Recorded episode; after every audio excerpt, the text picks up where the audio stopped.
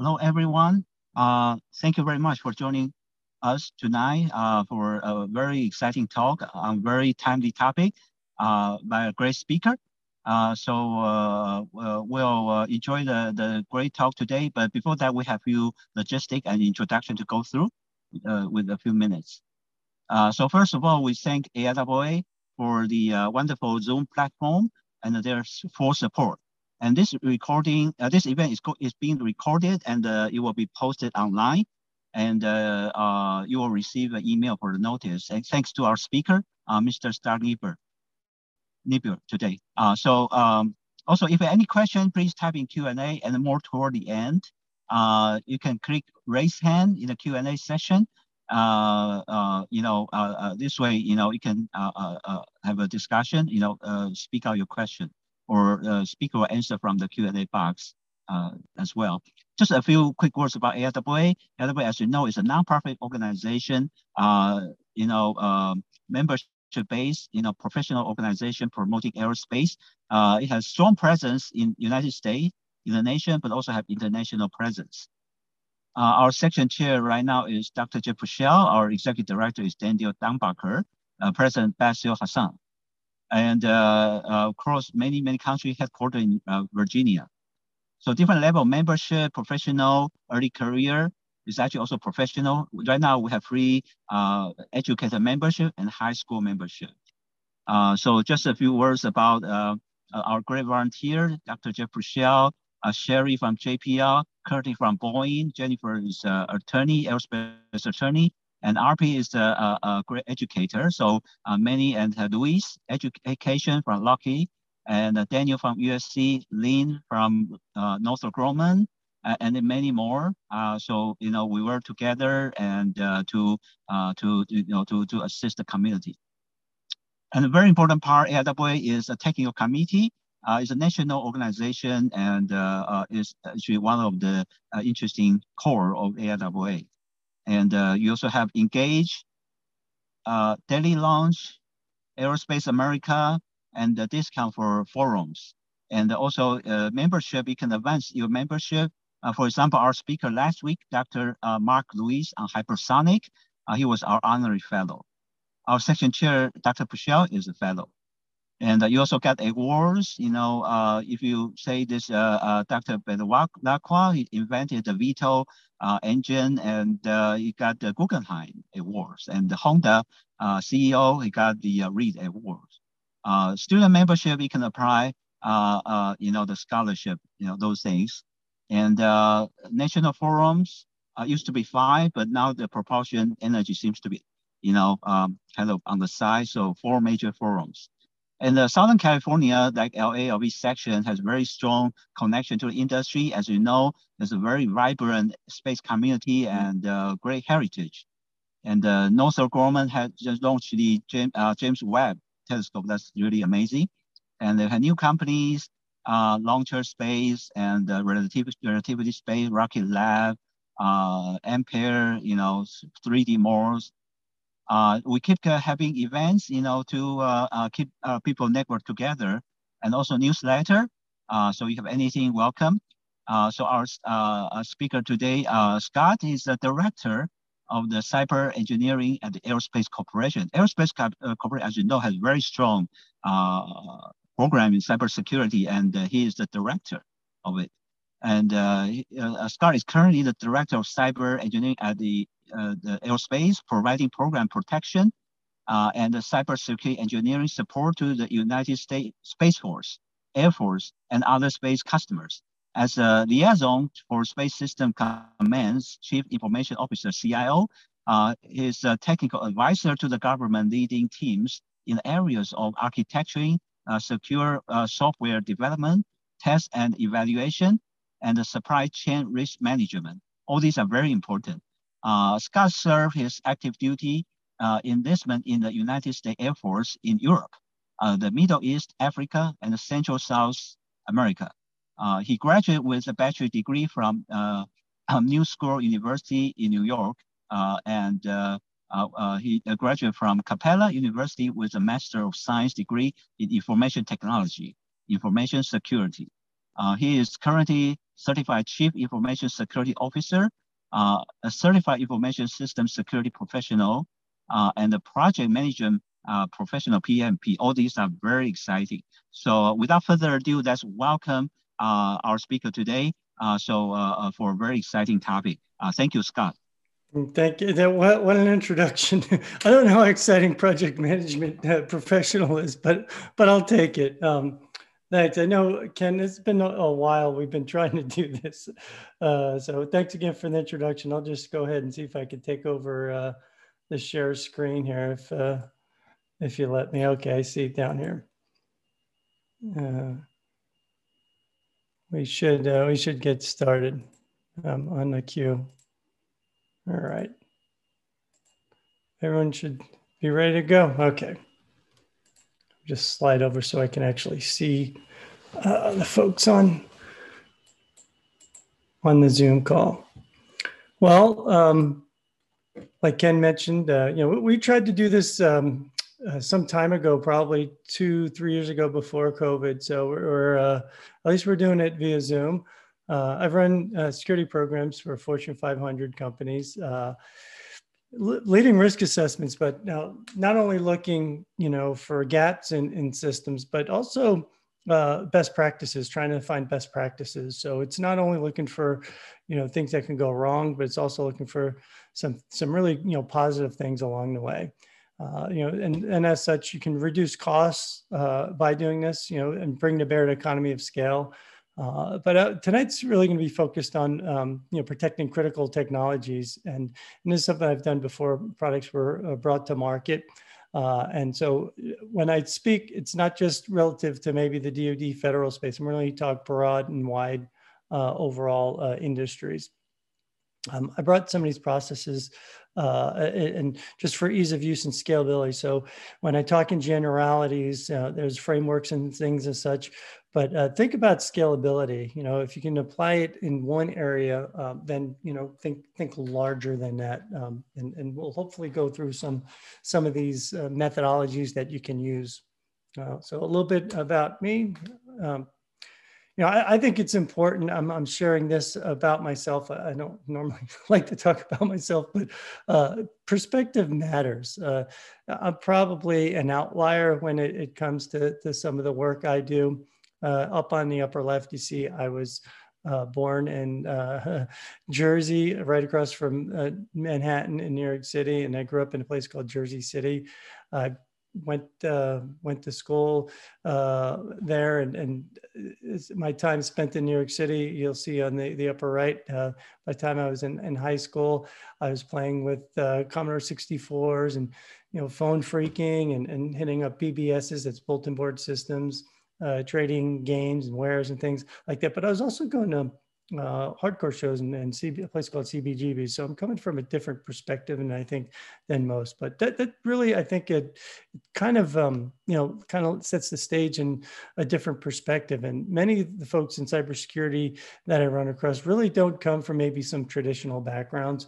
Uh, so uh, just think about that kind of uh, we, we all come from different backgrounds and everyone has something you know interesting to bring uh, you did mention my, my enlistment time. My uh, see on the bottom left, um, you'll see here, this is uh, my very first uh, TDY, temporary duty. I was on my way to Africa and stopped off in Ascension Island and would come to play later on in, in my career.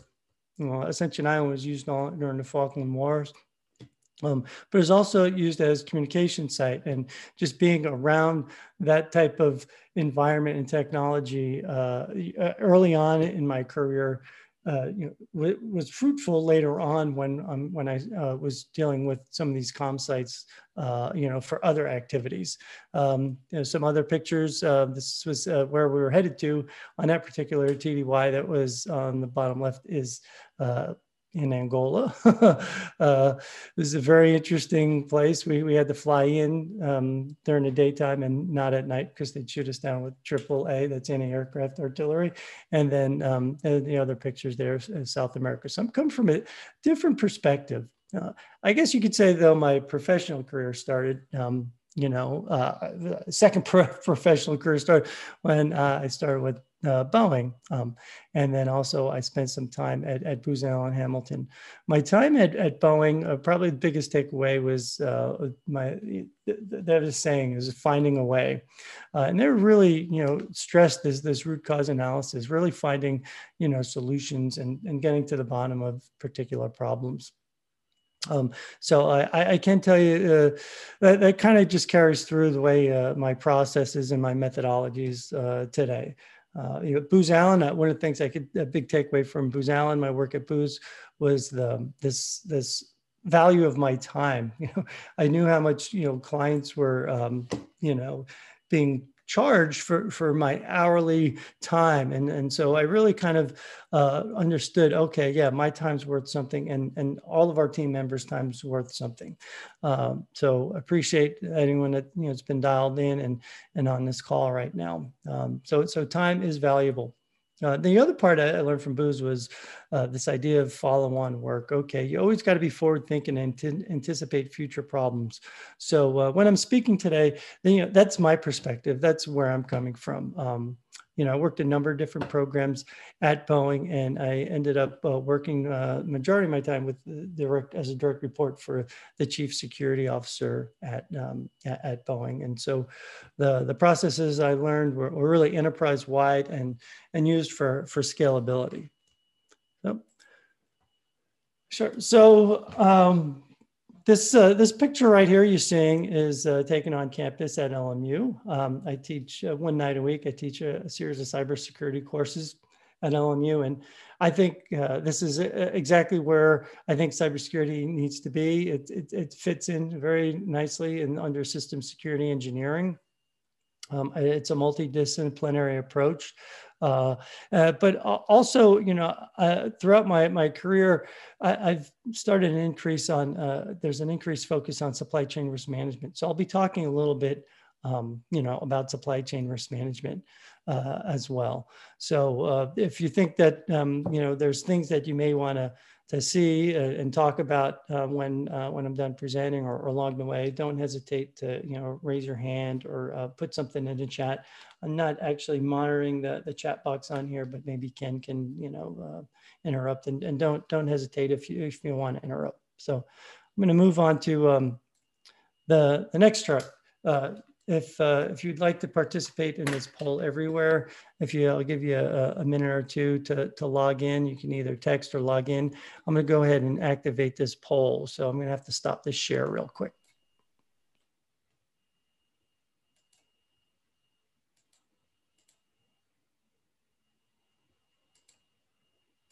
Okay, I want to make sure I have to, have to get activated works much better uh, when uh, when we're in person, but hopefully um, hopefully you'll be able to see it too. I'm gonna I'm gonna put it back up and share it. So and then present. All right, just gotta slide it over on my other screen, and um, hopefully it will be without a delay, too much of a delay here. Okay. Is there a way you could share the link to the poll in the chat? Yep.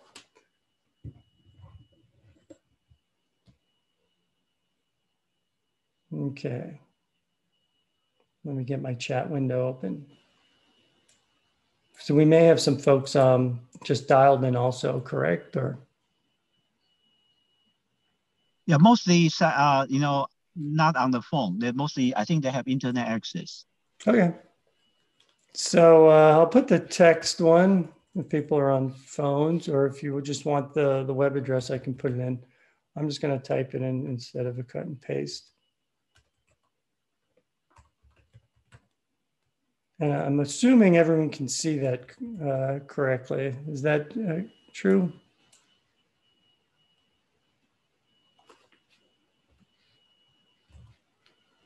Did you post it to everyone? It just sh uh, should be. Um... Yes, yes, show up. Yeah. No, you, you need to select everyone. Uh, let me. Well, I can do it from this this end.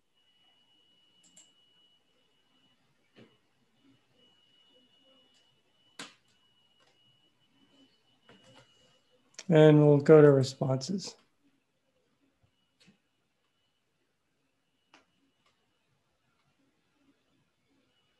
Okay, so about 50-50 right now.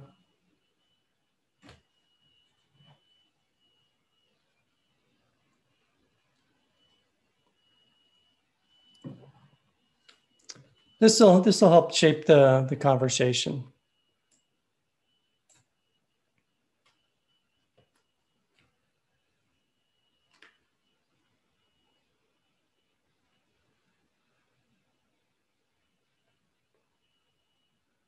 Okay, so PM scientist, good.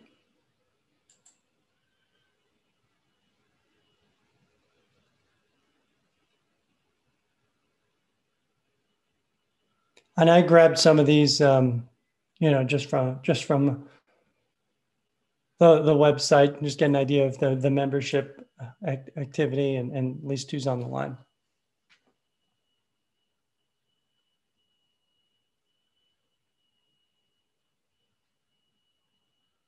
Yeah, sysadmin is um, you know a lot of a lot of cybersecurity folks come in through a networking background and uh, usually kind of you, you you you you cut your chops uh, doing those types of activities. Okay, so uh, really trying to help shape the discussion. It, it seems like um, you know, maybe uh, an architecture, engineering, com network. Okay. We certainly can cover that. And this is more for me, just kind of my uh, understanding of, you know, where uh, where are people coming from, what they think is is the most important.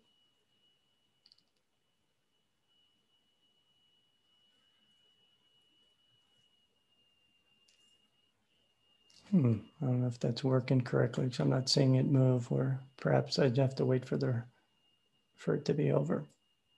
Okay.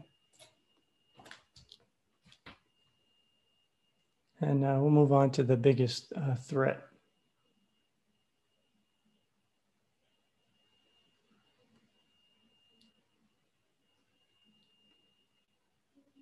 This usually works better when there's a, a live audience and people can you know, play around. Rootkits, okay.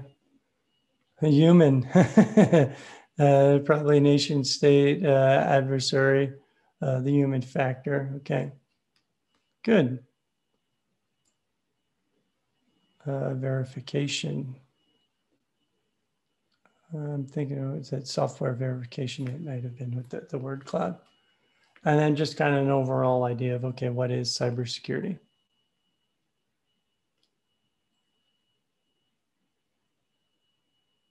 Yeah, the title is, uh, Protecting Critical Technologies. Well, we'll touch on cybersecurity, obviously. Uh, I've got a strong background in it, but I want to cover kind of an overarching and more holistic approach because the discipline uh, does, um, does cover quite a bit.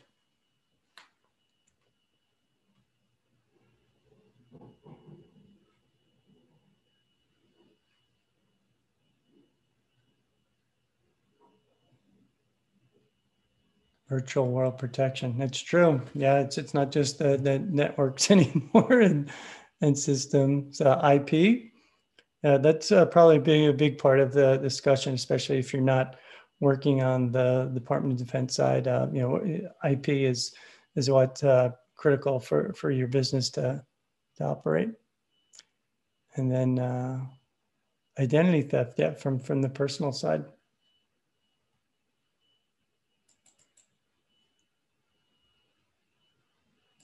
Okay, we'll, we'll move along here. And then uh, just kind of get an idea of, you know, whatever the role is you may perform, it may be different than kind of what uh, what your background is, what your title is. You know, sometimes we do uh, we do have additional duties, and I'm just curious to see. Yeah, okay, exactly. That's cover jack of all trades covers additional duties, right? Uh, mission resiliency and protection. Yeah, that's a good one. That um, that covers quite a bit too. Uh, admin, uh, software and network development. Chief bottle washer. yeah, and user. Yeah, well, you could just be a user too. And uh, I know there they may we may have some students on as well. As they're part of the membership, so I, um, you know, was hoping okay maybe there'd be um, yeah, something uh, along those lines. I think I, there's maybe one more. Okay, what what topic? And I'm going to make sure. You know, I do have the poll everywhere I can go back to. Um, it saves, but I'll, I'll write some some of these down if things pop up. What do you want to cover?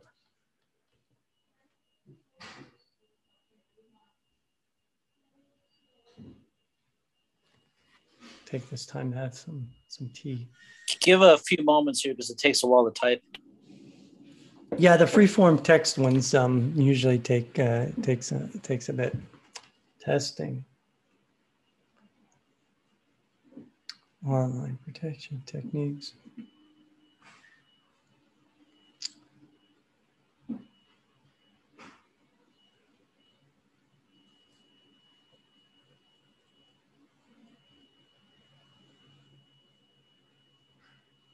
FPGAs, okay, we, will cover that um, a little bit, uh, field programmable gate array, uh, if you want to get into, you know, some things we can do. Sure. Okay, quite a bit on this word cloud. All right, well, I'm to um, going to stop that and kind of go back to the, the main presentation and, and kill that for now. But so, yeah, I got a good idea of, um, you know, what everyone wants to, uh, you know, what everyone wants to hear about. so we'll, we'll, we'll uh, I'll do my best to try and cover uh, as much as I can. So thank you for participating in, in, the, in the poll everywhere. All right. Now, um, you should be able to, to see my screen. Is, is this correct? Is that a true statement? Okay, maybe give a thumbs up or just a verbal yes. I'm, I'm still screen sharing. Very good. Can you see it okay?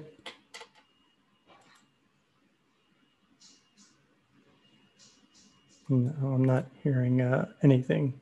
So I'll, I'll, uh, I'll restart the, the screen share. Maybe, maybe it dropped out.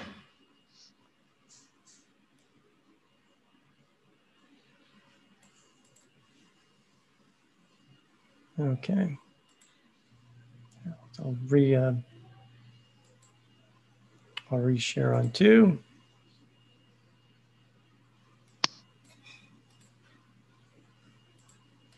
How about that? Can you see it okay? Yeah, yeah. Okay, good. I'll just have to, let me, give me a second. I'm just moving my, um, my PowerPoint around here. Okay. So Okay, here it's on a different, seen on a different slide. Maybe if I advance it, it'll it'll it'll work uh, better. Well, no, for some reason it's doesn't want to be. It's not showing that one. Give me a second.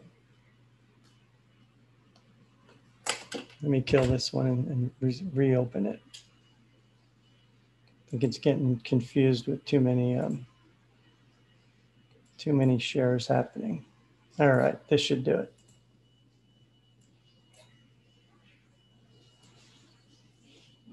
All right.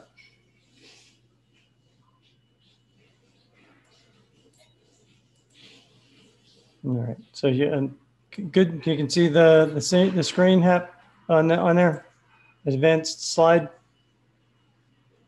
Oh no. Is it okay? No slides.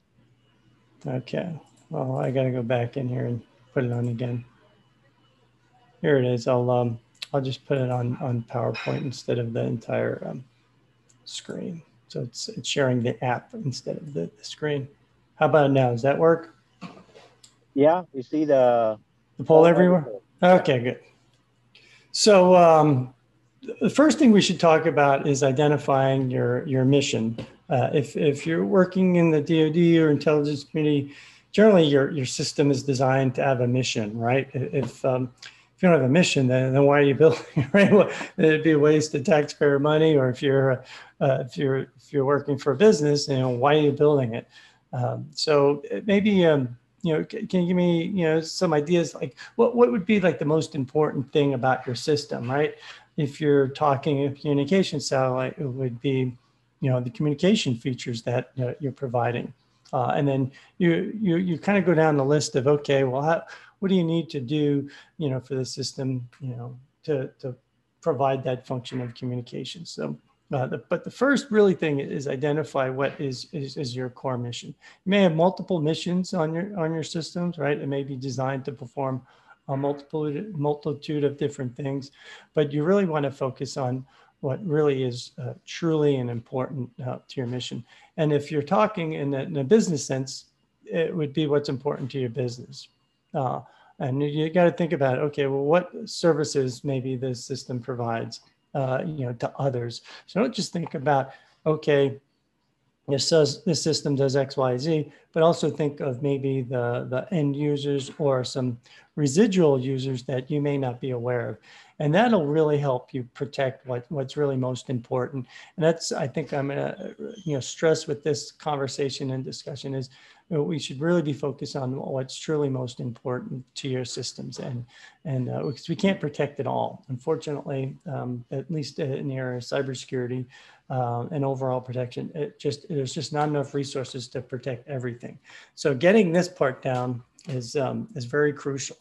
Uh, there's a number of different ways you can find out what your mission is, but but generally speaking, you know, if if you're on a one particular project or program, you're going to know what your mission is. It may be very high level, um, but that's okay because that that's where you start.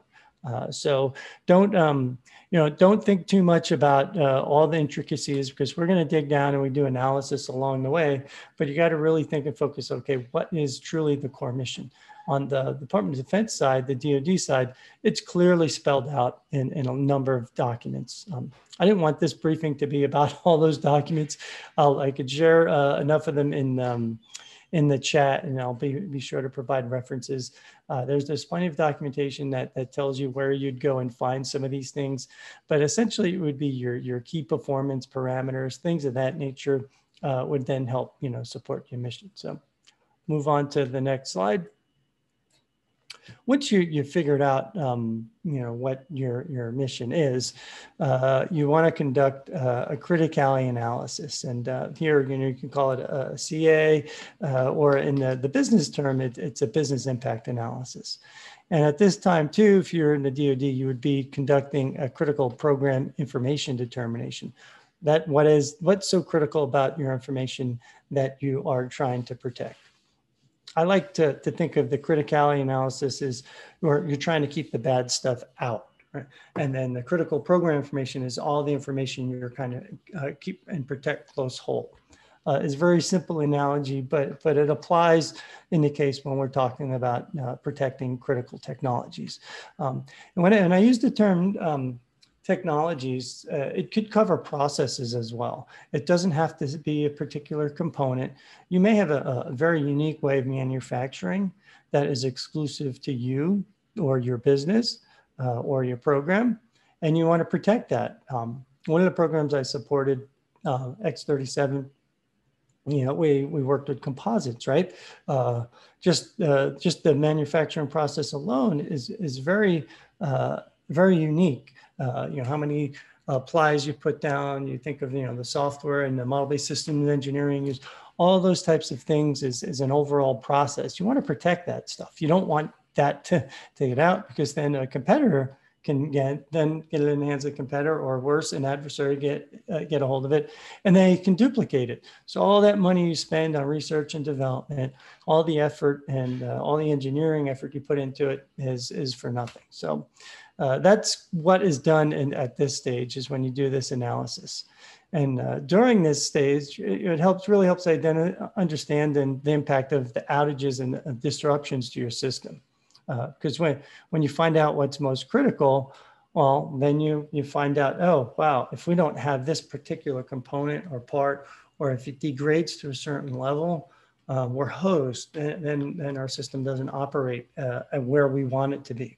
Um, So this this part also um, defines the priorities, uh, you know, and which functions of the system or the processes need to be recovered most quickly.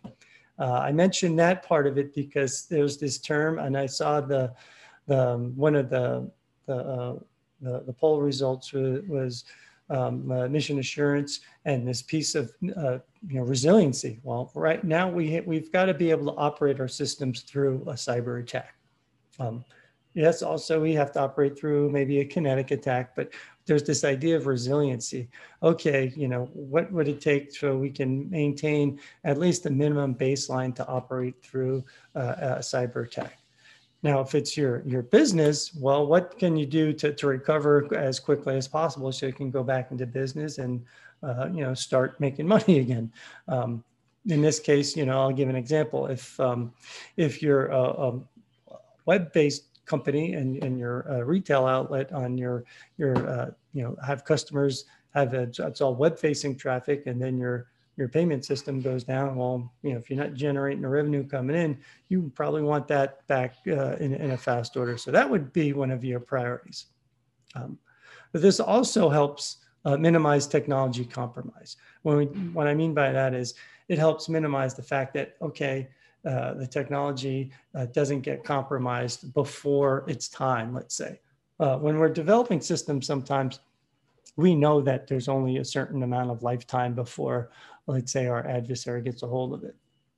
It should be factored in, uh, and should be factored in so you can, you know, protect what's most important, and then put the resources that that are needed for that, and then not worry about uh, so many things that okay, we know it's probably kind of out there already.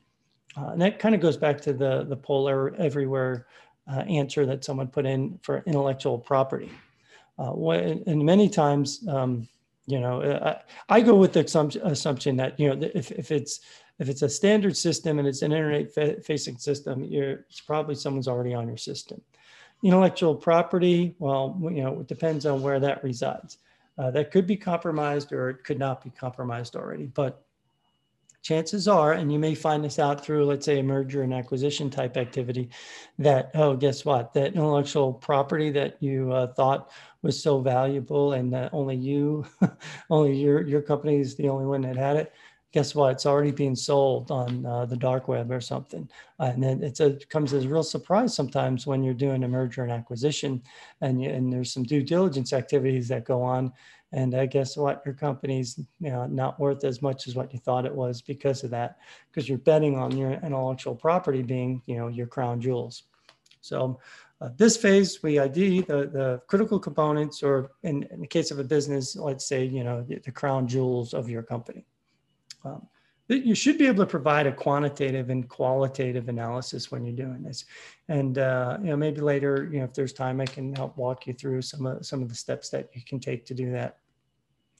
In this area, we identify critical mission threads if, um, again, if you're in the DoD side, and then the components that support those threads. This is uh, very similar to uh, what's called the FMECA. Anyone, um, anyone online uh, familiar with, with that term? You can just go off mute and uh, you know join in if, if you are. Is it on the analysis slide or is it on a different slide? No, no, this is um, FMECA is, is on this slide. So, yeah, are you familiar with that term? It's not on this slide actually. You're on the analysis slide. Yeah, yeah, yeah. I'm just I'm just saying it. I could. I'll maybe I'll see if I can type it in the chat here. Um, if I can get this chat window opening. Normally, I keep another one going. Um, so FMECA is F-M-E-C-A. It's a failure mode effect and criticality analysis. So it's very similar to uh, what's done in uh, the civil aviation industry. Uh, it's been, it was, I think, developed early in the, in the, the 40s, late 40s and, and 50s, and uh, later matured in the 60s and, and published, uh, you know, for everyone to use. Uh, but it's the, civil aviation uses it's very similar to how they combine a, um, FE, FMEA and then a fault a tree analysis. What this this does is you know provides an end-to-end functional decomposition of a system. And helps reduce the, the vulnerability uh, uh, to the functions and the components by uh, what we start off with, which is uh, decomposing this uh, architecture, system architecture, and then aligning these technologies and threats with uh, determining the overall impact to the system, to the functions and those components. Um, it, it's a very methodical process. The DoD has um, you know, it has it published in, in documentation to, to follow along step by step. But hopefully, uh, at least from this conversation, you don't have to strictly follow it if, if you're not uh, if you're not required to. Uh, you can enhance it. There's many things you can do to, to make it better. Uh, just as long as you get the overall idea that you have to identify uh, you know the the main component that's you know providing these the mission threads and then decompose that even further. And it's through an architecture, uh, logical diagrams, things of that nature. And, and you basically, you know, follow the bit stream along. It's like, okay, you know, we start here and then we go along the path and, and say, if this somehow fails along the way, along this path, you know, what, what harm could it do? Could it deny, degrade the system or uh, totally reduce its capability so it don't function at, at all? So this really just helps us to understand and consider the, the risks uh, and, and along the way, uh, the supply chain risk that may be associated with that particular component. Okay. Um, so when the, this criticality analysis, we use the same uh, classification as uh, the same severity classification. Uh, I'll, um, you know, it's catastrophic. Uh, it's, it's, one through four, four being catastrophic. Uh, no, sorry, one, one's, one is, is catastrophic, two is critical, three is marginable, and four is negligible. These are the, the reverse effects on it. Um, so you don't have to use one through four if you're a company or particular program. If you use other types of methods to identify uh, the uh, criticality of your systems, you can use them. It's just uh, one through four is kind of the, the standard within the DoD. Um, and I'll go ahead and I'll put some um, some information in the chat, so then uh, you can go ahead and research some of this more, uh, you know, online at, at your leisure. So uh, along these, um, you know, what, a lot of this information is is provided in what's called uh, program protection planning, and that's kind of where um, you know the uh, the background for all of this uh, that I'm coming from uh, began, uh, and now in, in let's say in um, 2012 is when it started getting pushed into official formal policy where you started to have to do it part of uh, better buying power uh, and so these documents are all available out there uh, for you to, to use and hopefully, uh, you know, mature your programs or if uh, your business, you can use them for, for, your, for your businesses. Um, so but there, there is also some commercial alignment here. The ISO uh, has a series um, on business continuity uh, management and, and for, for their systems. So ISO series, uh, again, is an international national series uh, uh, of standards, right? Uh, that that you as a company, if you're going to agree to, to participate in the, in the marketplace, you're probably using ISO standards to some effect. And they there is some commercial alignment there within their their uh, business continuity management and planning. Um, so I'll move on to the next uh, chart. So if you, well, while we're still on here, you see there's critical components and CPI. And then for, if you're on the business side, you'll have these priorities and dependencies, but it's very similar, um, uh, just maybe different uh, terminologies.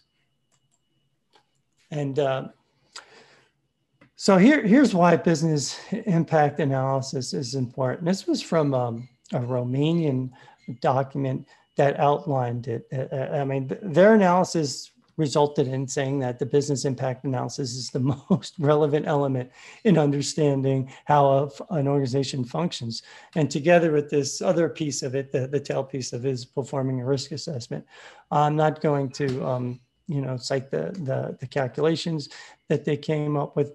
But it was at least it was a methodical approach they took to say yeah you know we, we knew for years that you know you got to conduct a business impact analysis at least in cybersecurity. It's one of the first things that um, you have to do you know find out what's most critical to your systems. If if you're studying for any of the certifications you know you can bet there's going to be questions on it uh, on business impact analysis. But um, you know, so so it's important. But this actually, you know, is re, this this particular analysis, you know, provides that to us and shows this. Yeah, yeah, it's it's really important because this, if you want to protect your system overall and holistically, you have to start with this this BIA. So, I mentioned kind of my um, you know my background and where I was coming from, and that I come from this very you know broad range. I started you know when I started with Boeing, I was actually uh, hired in to do uh, physical security, be the physical security subject matter expert, right? Um, but uh, it, you, when you take the the field of infosec and or cybersecurity, it's much broader than that because it, it covers a lot of these other disciplines, especially um, you know uh, if you're if you're a small, medium business, or even a large business. There's all these other types of security functions and, and disciplines that go along with it. I've got personnel I've got uh, operations, which is OPSEC. You may have communication security. Um, you know, the poll every, everywhere results we saw up there, someone's interested in about communication security. Well, right now, if you're within the DoD space, you know, you're probably familiar with encryption. That's how we protect communications. Um, encryption is very important. Yes, we do it on, um, you know, on the commercial side, and maybe to a certain extent it's gotten popular now uh, for personal home use with VPNs and such like that. But uh, the encryption, when you're talking about mission systems, and like I said, uh, when you've got national security type systems, the encryption has to be very secure and built into your architecture, right? Um, so there's that's a whole discipline into itself. Um, you know, we know that encryption is is only good for a certain you know amount of time. Devices and and um, you know the whole architecture can can you know get sunsetted after a while because we know adversaries can can figure out ways to go ahead and break the keys right? Especially with quantum computing. I didn't see that pop up on the the poll because that's that's something that's kind of come come up over the past years. It's like okay with with the advances in quantum you know you know what, what's it going to do for our, our encryption schemes? But that's something you have to think about uh, when you're building out your architecture encryption is very important. You know, where are you going to place those encryption points? All right. And, you know, in, in some cases, you may require really uh, high bandwidth, right? And if if you put encryption in, in wrong, let's say, throat points and, and bottlenecks, then you're going to provide yourself with your own denial of service and uh, and you're going to hose your system if, if you provide so much encryption that your uh, your latency is too much then your system will fail to operate so these are all kind of factors that uh, whether you're a cybersecurity professional or not, you have to factor in while you're designing and building systems. Um, and then just, uh, you know, we mentioned uh, software, I know popped up. Uh, software is very important and uh, not just application software, just software in, in general. Uh, so those are some of the things that we're having much greater scrutiny um, on. And I'll go move, move on to the next slide. Um, I didn't check out the um, uh, the Netflix movie yet, uh, but I know that um, there there's software is kind of um, you know being being uh, blamed for a number of different causes. Uh, you know, not just the the 737 Max, but uh, there's some, some incidents in what it was July of 2015 it caused a number of delays with united airlines. At the same time the stock exchange went down and they, they called them glitches in software. And I, when i hear that term i almost kind of cringe. It's like well is it really a glitch or is it just you know the way things are coded? Or maybe they didn't think you know overall end to end of how the system would operate. And performing some of those early tasks that i mentioned uh, would would you know help find some of those those problems at least um, when you're when you're talking a, system of system type um, uh, mentality. You know, you, if you if you test um, and you you kind of build things in and you know where your, your failure points on, you should be able to find even you know problems with your software. One thing I didn't um, I didn't uh, mention, which I wanted to kind of land on the other side, is um, kind of been getting into this book here is Chaos Engineering. Uh, um, and this is where uh, the folks at uh, Netflix actually built, um, you know, built failure into their system. They created this, this thing called the Chaos Monkey. So they built it into, they built failure into the system so the system would fail at irregular intervals and, and rates and irregular intervals, just so they knew they could they could be more resilient. Uh, excellent book if you want to kind of get into a little bit more of this different way of thinking of of, of yeah you know we, we have to plan for you, uh, the system to fail so we can best recover. Um, so any, anyway if uh, anyone want to come off mute and, and any, anyone know anything about the, the, the 737 max a little bit and kind of um, you know say their side of the story what they think they know about it? What i know about the 737 max is basically based on public information but what i do know was there a couple of things at play here. Uh, one, uh, the lack of redundancy in the AOA probes to sense. Second, the having a uh, AOA alpha display in the cockpit was an optional feature, as was having a redundant AOA sensors, I believe. And thirdly, uh, there was uh, a human factors uh, training issue, and as well as the the um, I guess the human factors interface in that uh, pilots were not able to quickly recognize the situation and take appropriate action because it's probably masked with something else. That, that, great, great, um, great synopsis. I, I threw this in kind of at the last minute because um, I was out to dinner on on uh, Saturday and uh, met with um, you know someone that worked you know previously with Boeing many years ago, and he didn't have any direct knowledge of it, but he mentioned the movie, and we got started talking about dinner, and I'm like, oh yeah, maybe you know, maybe I'll bring it up on, let me do some research. And, and um, you know, the charts pretty much show, you know, the, at least the initial part of the problem. Okay. Um, they want to sell, you know, more seats. Uh, so bigger engine, right? Um, a lot of save fuel, whatever the, the reasons was, you know, you can bet it was economical, right?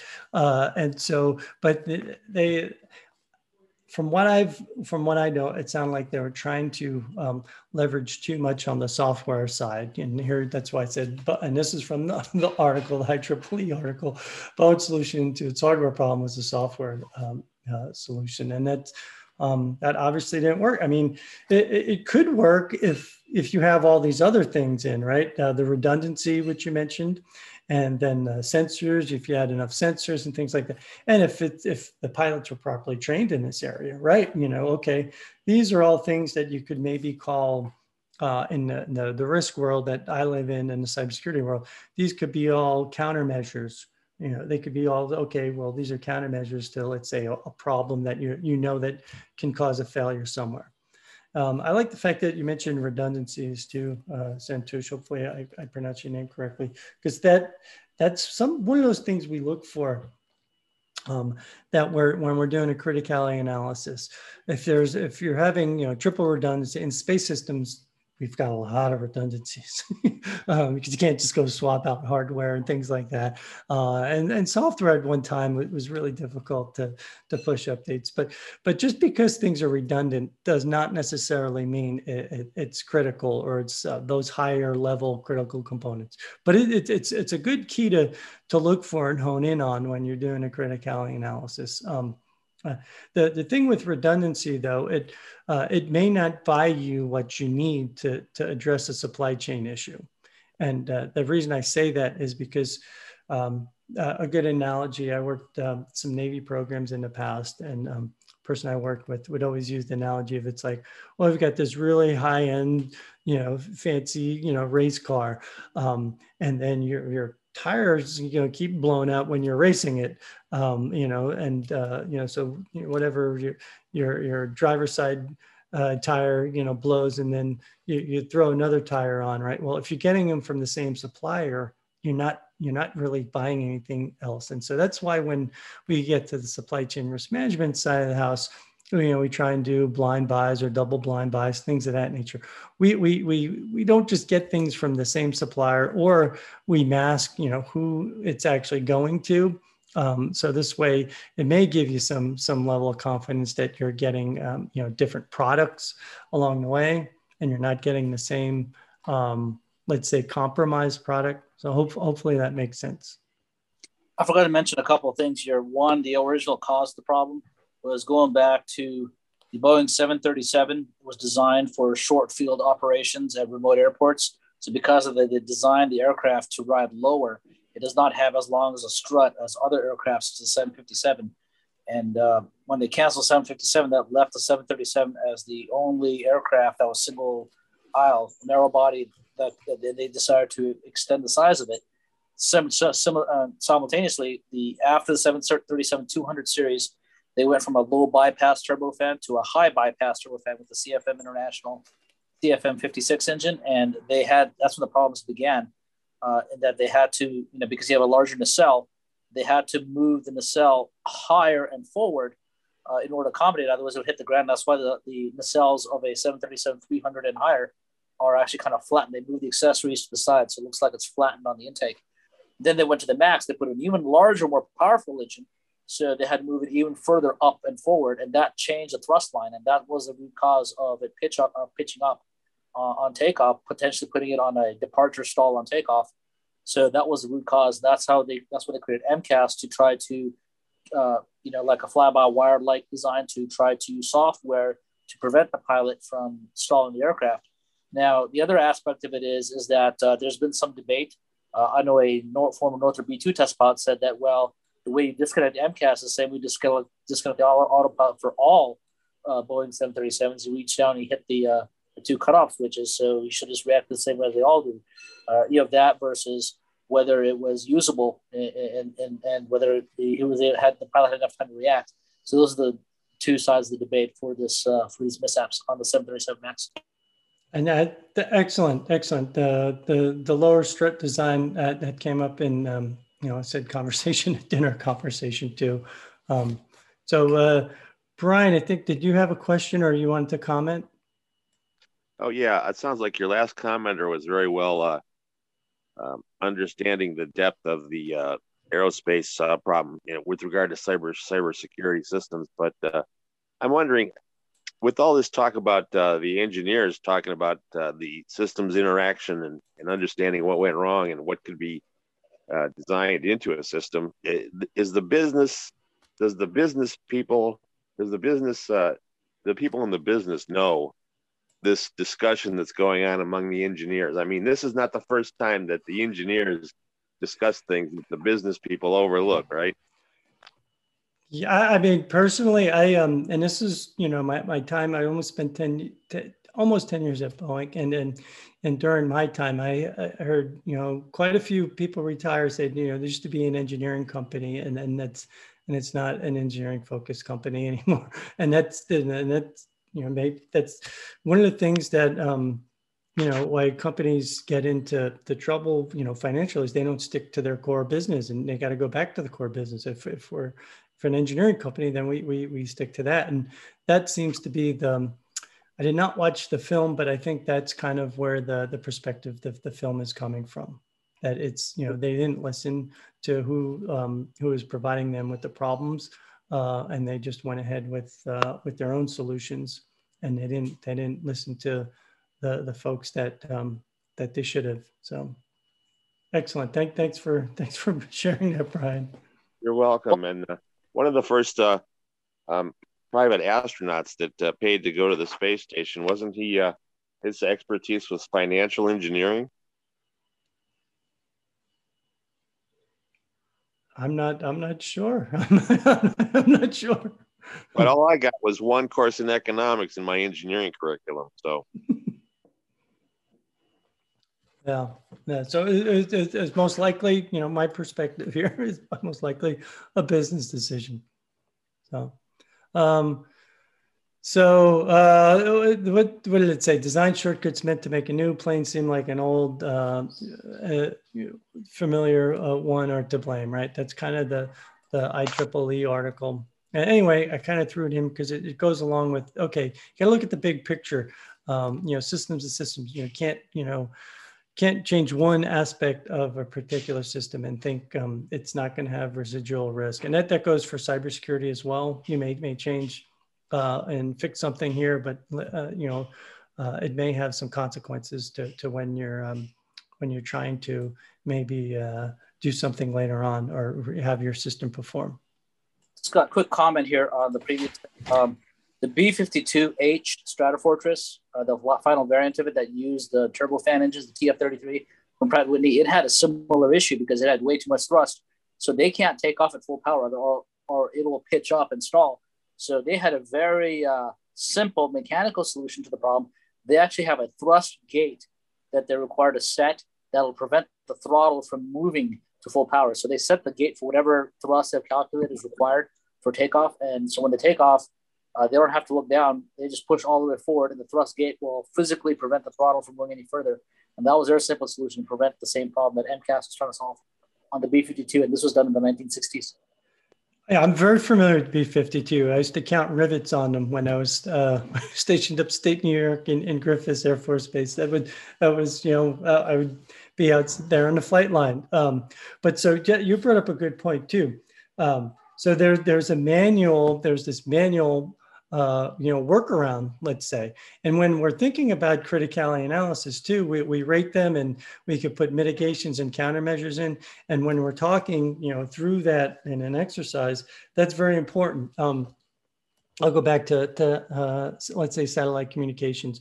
So you may have an, um, a feature on a terminal where you can auto tune a frequency or something of that nature, right? Okay, you may have redundancies of that that um, tuner or, or, something, or maybe it's kind of like an, an, amplifier. Maybe there's knobs, you know, that that it can be manually turned. Well, if if the automated feature fails, do you have that ability to, to go maybe in somewhere and, and turn something manually? You know, is there a workaround? So those are things you kind of want to keep in the back of your mind. In this case, it worked great for, for B52 and it was implemented and it was part of just the overall overall process. And, you know, that was back in the 60s, right? So uh, think about that even when it comes to a cybersecurity aspects or something maybe electronic in nature. Is there some kind of manual or uh, just a not um, automatic or not electronic process that you can put in place to help mitigate those risks, or you know provide, let's say, a countermeasure if uh, an adversary you know comes up with something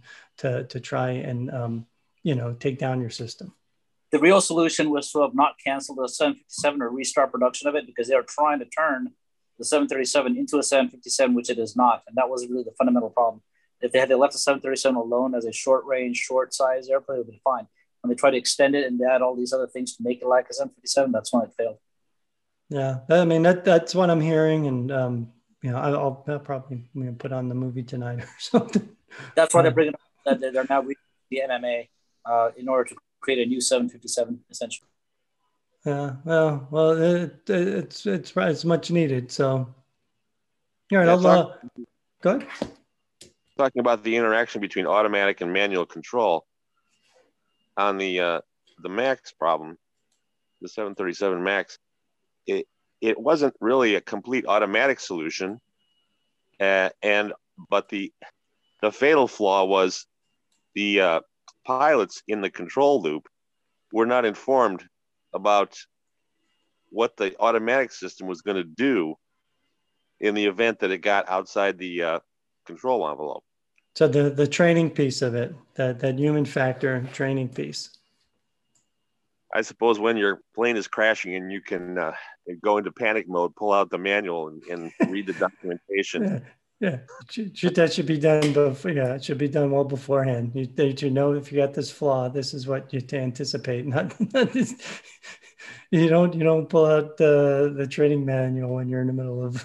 They manual. That was the tragic part because part of the thing was they didn't want to. They were trying to sell it to the airlines as you don't need a new type rating, and the only way they could do that is by keeping the procedures the same. So any talk about was removed in order to prevent the need for a new type rating, and that's where the fatal flaw in the training was. Yeah, we, you know, we see that too with parts too. I, I could tell you when when you have to um, recertify a new system, uh, if, if you chum, somehow change, you know, lot numbers and if you change like part, even like when you're talking, even at the microelectronics level, sometimes, you know, you may have higher performance capabilities on, let's say, a new chip, but if you start introducing new technology and guess what, you have to have it, um, let's say, recertified, reaccredited, you know, all those different flavors of things you have to do. Um, and then that costs money. So, uh, it costs money and it you know also costs schedule.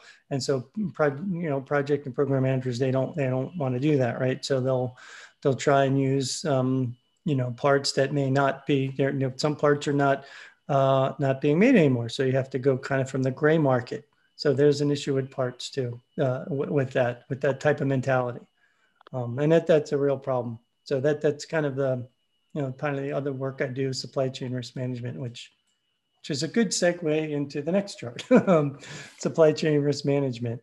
Um, we're seeing it now quite a bit with um, with software, right? With SolarWinds and Log4j, um, but you really you need to do this just not not uh, you know take the the DoD and, and you know the real critical national security stuff aside, but you really need to, to get insight into what uh, you know companies provide you to operate your business. Uh, we're seeing it with with COVID too because of you know things just are aren't available. You're you're, you're you can't put your product to market because your components and subcomponents aren't available. Um, you know, here, you know, uh, in the world I work in, we've got you know, at least a good pulse on the defense industrial base, but we've been watching it uh, deteriorate over years. Um, you know, we've seen things such as what uh, I call predatory acquisitions, where uh, you know companies are being acquired solely for their technology, and they're being acquired by by foreign companies. So we have things in place, uh, you know, such as CFIUS. Uh, that's Council on Foreign Investment and U.S. Interests. Um, you know, those types of things, you know, can help, but sometimes they're they're too late to need. And then if um, I kind of go back to the beginning. If if you're not identifying what's most critical to begin with, then and how can you even build a case, uh, let's say, to, to stop some of the, these activities? Um, I mentioned, you know, there's some, uh, I guess, interest in FPGAs um, and, and, ASICs, and uh, you know, well, there's some things that can be done, you know, in the pre-silicon, you know, phase. There, you know, there's things you can be asking of your your tier uh, two and tier three suppliers, you know, to to provide you with some documentation or some kind of level of assurance that um, what they're going to provide you is not only of uh, quality and reliability, but it, it's free from from defects. Um, you know, I mean, it, to use an example that's been in the news, it's been a number of years, but Amazon uh, had these blue phones that were uh, for sale and for purchase very openly. Um, and uh, you know it came installed with the malware already in, installed on the phone. I mean they're you know, like 60 bucks, so they weren't very costly.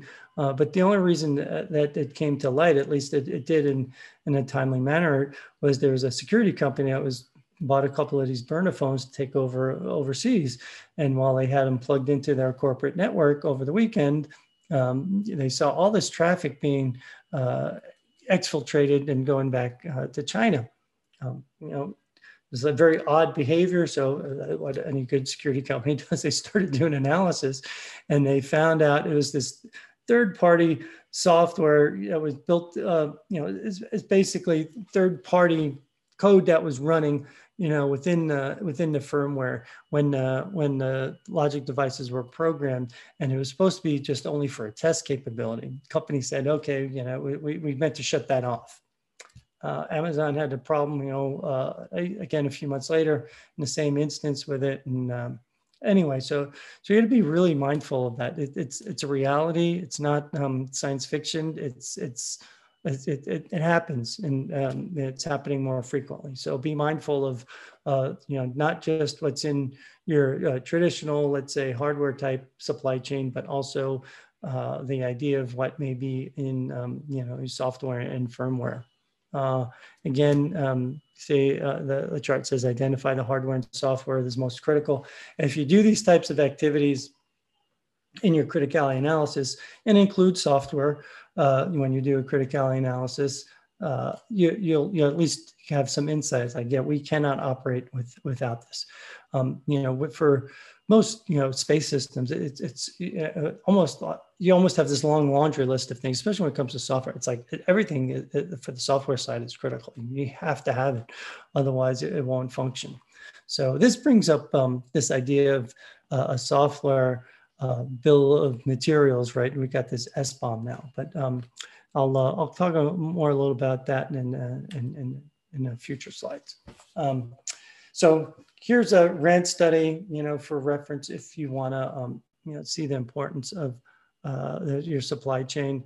It's becoming ever more um, crucial, and uh, it, there's you know it's an overall uh, you know supply chain risk management process, but you know, just go beyond the FPGAs and, and there's suppliers, you know, I think the term needs to be interpreted a little bit more broadly. Um, you know, there, there's uh, software being installed in manufacturing facilities that you, you know you're just not aware of. You can ask for that. You know, and there's some uh, some companies you may have to pay extra and a premium uh, to get some kind of pedigree of security. But if your your program or your company really relies on it, uh, it it's worth investment. And at least you should be asking those questions. Um, there's um, you know there's industries that uh, have required this you know, uh, you know this this idea that you have to provide this uh, ingredients list of uh, ingredients list of what's in your software, um, you know, for a number of years. So it's it's not something that's totally new. Uh, especially when it comes to you know SCADA and uh, IT, uh, ICT systems, those systems that may actually uh, control mechanisms, and so it's not entirely something that is um, unusual, and we it's something that we should be asking for it you know, whether it's done by uh, an independent third party or, you know, self-affirm. I've been seeing some traffic on uh, self-affirmation or some kind of government entity. You know, this is something that, that should be done uh, just as a, as a good best practice, especially for any of your, your critical components. So um, I mentioned software, right? Um, and this, this kind of came about, I think, of you know dealing with more of open source open source software. But there's a number of things um, that should be done. Uh, do uh, do we? Have, oh, I'll just jump into it. So code analysis can be done either um, you know your, your static analysis or dynamic static you have to have access to the source code and then dynamic is, how the code actually runs in the operational environment there's a number of a wide range of tools out there that that do both of these um, types of activities. None, you know, not one tool does it all. So you kind of you'd have to get a mix of tools, and depending, um, you know, within uh, you know, you know, say the the systems and the platforms they operate. Uh, so the more complex the system you have, the more wide range of tools you may have to employ against some of these. Um, it can get very costly. Again, you know, these tools aren't cheap. Um, expertise to, to know how to use the tools and actually produce valuable reports. And then you got to think, okay, then you got you have to actually fix the defects that cost money. Uh, but so if, if you're really focused about this type of work and focus on what's most important uh, to, to your business or mission, uh, then maybe you can, can reduce some of those co- costs. The other piece of this is the supplier assessment piece. Okay, you know, you got to know who's providing this, uh, these these components to you and the software is, is nothing you know it's, it's not different either uh, so you have to really be aware of uh, not only just the open source software that may be resident in your systems but uh, to a large extent anything that um, that is running uh, software or firmware on your components you, you, have to ask those types of questions um, so the the standard, I'll uh, I'll drop that in the chat too when um, we we take a little break here. Is the IEC six two four four three series, and it's it's really um, was uh, relative to industrial control and automation type systems like those SCADA type systems I mentioned previously. This was a process already built in, so when um, you know SolarWinds happened, I can tell you the folks, um, you know, companies like Honeywell, they, they fared fairly well because they already had this uh, affirmation, these list of ingredients in, in their software because they had to provide that to whoever was, was buying their industrial control system components types of things. Okay. Um, so SCADA systems are the um, SCADA, like if you're um, a power company or an electric company and uh, you're, you're, you're running systems that um, manually operate, um, you know, uh, it could be, it could be gate, it could be valves, it could be those types of systems. Sorry. Sorry, Santosh. So here you see uh, the chart on the, the, software life cycle and how you have to, um, you know, have to be co co cognizant of, um, you know, the whole entire process. Oh, wait, did I, did I slip, go back? Um, there. So we're missing a few steps here. And one of those, um, we didn't do a threat assessment and we didn't do a vulnerability assessment. Those types of things need to be um, address too. But uh, in the, short amount of time, you know, has to speak, you know, we couldn't possibly do that. You can get your your threats from a number of different sources, at least your your intel that you you pull from. Uh, if you're a company, you, a large company, you probably have your own team that they're constantly looking you know, for threats, uh, you know, what we call OSINT, open source intelligence, um, you know, but but really, it, it, when you're talking about a, a system uh, that we're doing a decomposition on, it's really specific to that mission or that system. It's not just an overall threat. Um, you know, uh, there's the difference between a threat and a vulnerability. You know, there's lots of threats out there. But if you don't, let's say, if you're not running a particular application or on a particular platform, um, you may not be vulnerable to that. And then so the, the risk equation is, you know, threat times vulnerability times likelihood is, you know, equals like the overarching risk. When we do a criticality analysis and we're kind of doing the threat assessment piece, uh, you'll see uh, if we get to it a little bit later that you know there, there's a little bit difference between the, the, the likelihood and, and, the consequence. They kind of get lumped together. But i would i always like to add frequency. Okay um, you know how um, you know what, what's the frequency that this that this may occur? Because you may you may see uh, instances in the past where it comes up right you know quite a bit.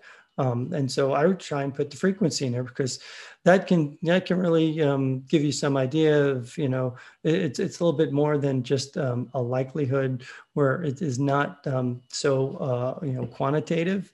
Uh, and and and some sometimes likelihood is really just kind of uh, a, guess you're just throwing darts at it but then also I like to throw in when uh, you're doing a, a, a, threat assessment and a, a vulnerability assessment uh, through in the process is okay, do you have enough intel to, to figure out if your adversary's motivation, are they motivated to, you know, to harm your system at a particular point in time?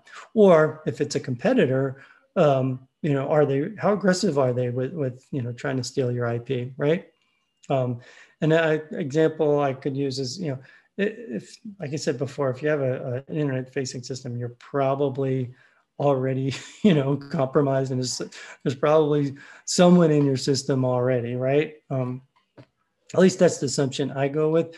But is, is you know, a nation state or someone else really kind of motivated at this point to do something? Uh, in this case, um, if um, if you're a small or medium-sized company, yeah, maybe maybe they're they're willing to take a risk, or even if you're a large company, if it's just kind of the corporate espionage and and uh, IP theft, maybe they're they're um, you know they're, they're pretty willing to do it. But if you're developing something that's critical to national security and maybe getting uh, the FBI or, or you know the the federal authorities involved, maybe they're not so um, eager to to, to turn on that switch right away and um, you know cause you harm. They may have stolen all of your, your intellectual property, but um, let's say you know, maybe they're, they're not so much uh, eager to, to totally de- you know degrade or destroy some of your systems. So, all right, I, I slipped through that chart too quick. Hold on. Um, so, kind of just summarizing the uh, this this I guess part of my my discussion is uh, you know you can you got to conduct the analysis. Uh, you know how you do it. There's lots of methodologies out there. You can tailor you know best to whatever your business is is is probably the uh, the my best recommendation. If you're if you're in the DoD, you've got to follow certain criteria, and I'll provide some of the the resources, like I said in the chat, and at least put, provide you links to those types of resources. Uh, and then also you want to protect holistically. Just don't think of it as, um, you know, the, the cybersecurity piece of it. Think of it larger. Uh, information security covers all these different uh, areas. Uh, it covers the gates, guards, and guns piece of it too. And then also the, the recurring theme too is, is training. You know, um, you folks have to know uh, what to be looking for, whether it's doing these types of analysis or understanding the big picture you know that systems a systems type of view and approach you know that information should be shared you know widely as best as you can uh, you know to even to go back to the, the pilot training all of the pilots were trained in this area you know when uh, aircrafts get uh, delivered there there's training facilities yeah uh, 737's been around a long time, but you know, they maybe you know, it should have been known and training provided. Okay, you know, it's going to cost us money to to add this training, you know, sessions and these training features in, but it would have, you know, saved lives in the long run, right? Um, so that kind of um, uh, the, the the end of the the briefing part that I had ready to go. If uh, if you want to, I'll be willing to take some questions and um, and if you kind of want to go through an exercise, I've got some other charts to that uh, can we can go over a little bit of a little mock exercise if you'd like.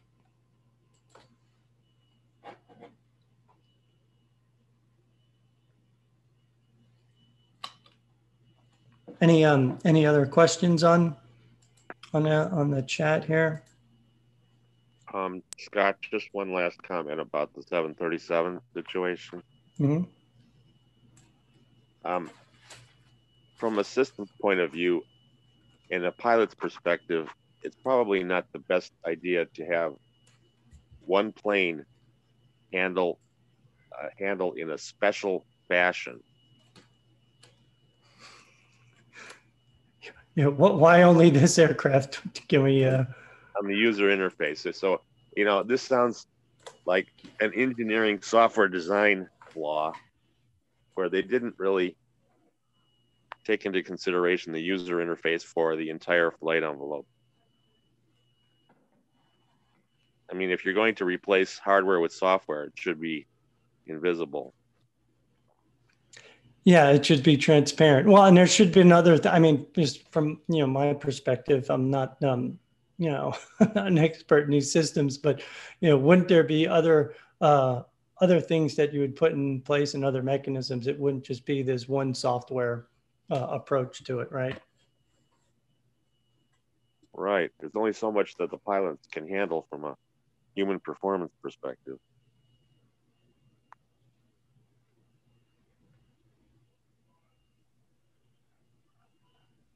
Do we, do we have any other, um, you know, like uh, general questions or? Can you repeat the uh, the contact information and from your last slide? Oh, yeah, yes, make sorry. you send it to everyone because the reason we have gotten none of your uh, chat comments is because you have set it to hosts and panelists only, likely as opposed to Oh, setting. That's yeah. what happened.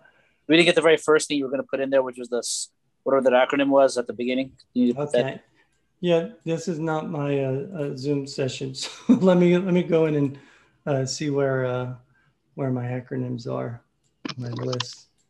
And the uh, the only thing I wanted to comment on was uh, this presentation is very timely in terms of what's happening in the world, namely uh, the Soviet, or sorry, but the Russian, uh, Freudian slip there, uh, Russian invasion of Ukraine and uh, their cyber attacks that have attacked, targeted Ukraine, which of course is not us, but it's crippled them. And there's a lot of expectation, suspicion that we may be next.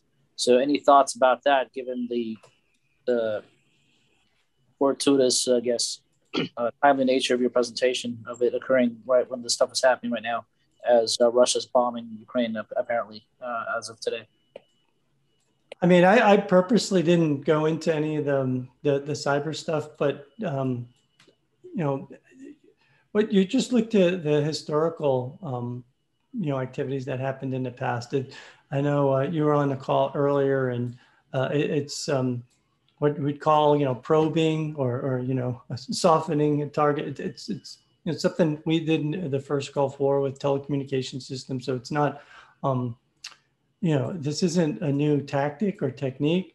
Uh, you know, it, the interesting thing though is, is some of the um, the the RF capabilities that the, the last time Russia, um, you know, was uh, interested in the, the Crimea, uh, the, you know, uh, they don't have the, the the the concerns for safety and and who's who's you know hanging around their their um, antennas and systems that we do.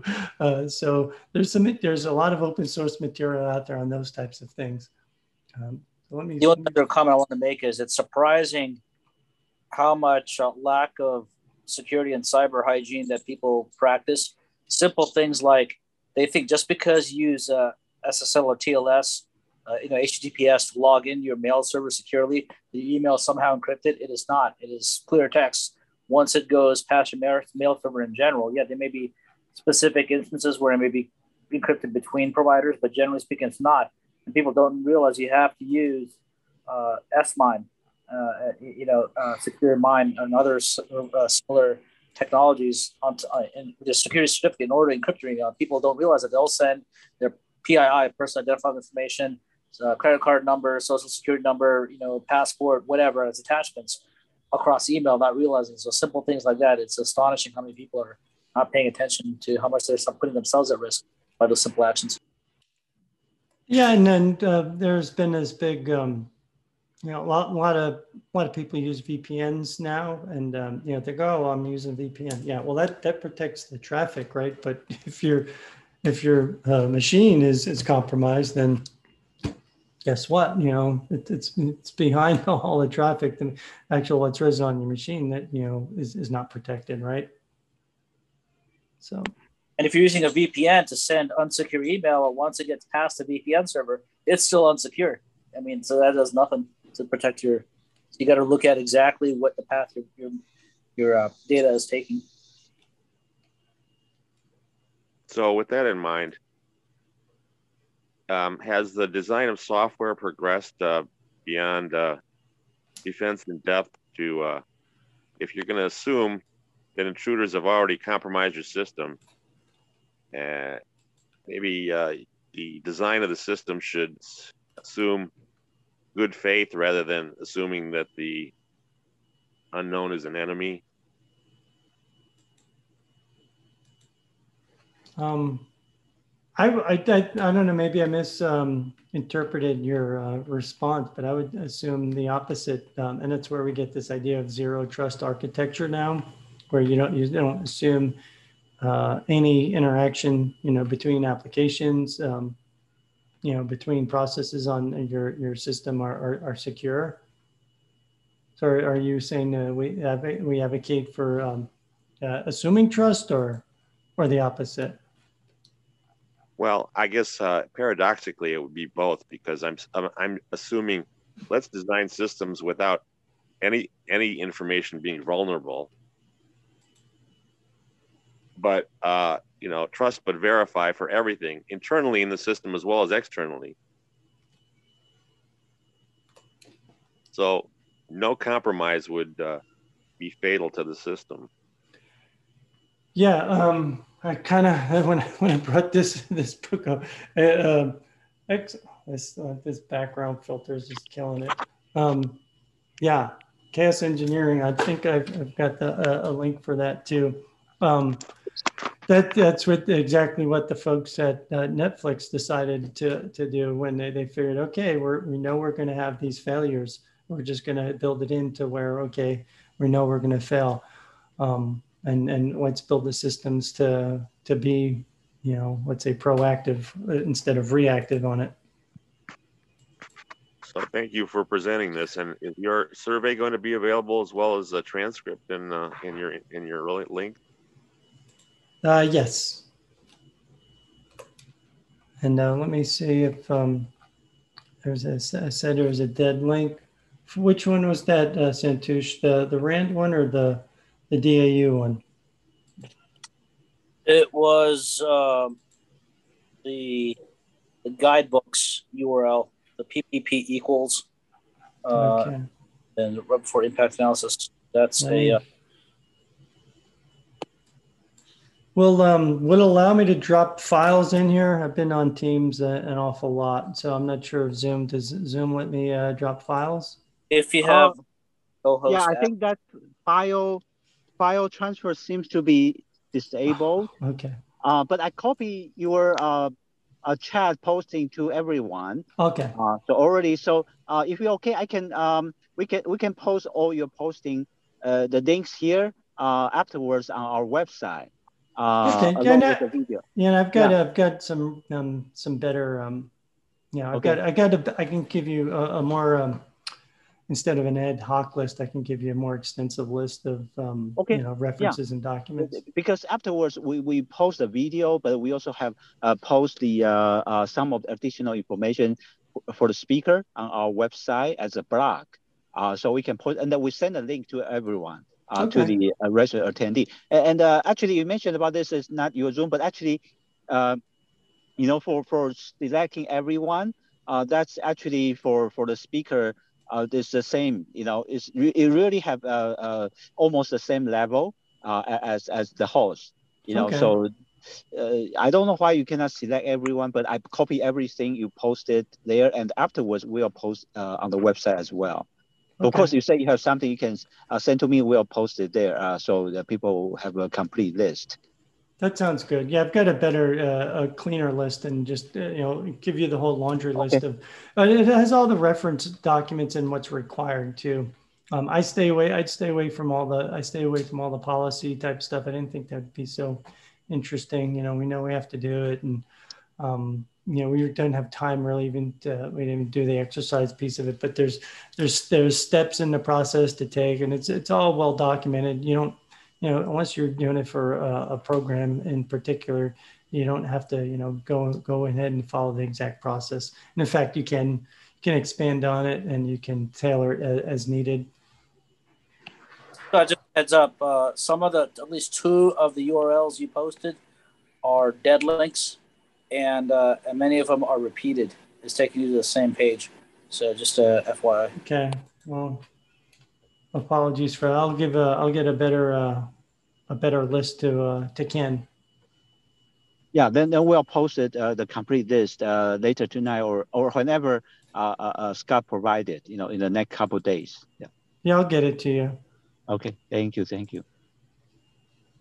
Uh, so, folks, this is a great opportunity. This is very uh, exciting talk. So, uh, uh, I think you you are all your microphone are all in, in, enabled, so you can unmute yourself and uh, ask your question.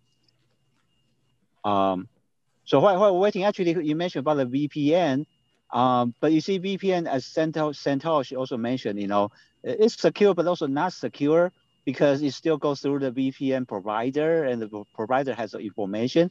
And if you if the user not careful, even though you're secure, but if you type something, uh, reveal your personal information is still not secure, you know. The issue that yeah, yeah. Not so much that the VPN can't be trusted. Even if you could trust a VPN and it was, you know, Mother Teresa VPN service, whatever. The issue is once it gets past the VPN, all the VPN is doing is, is hiding who you're, where you are, and who your ISP is.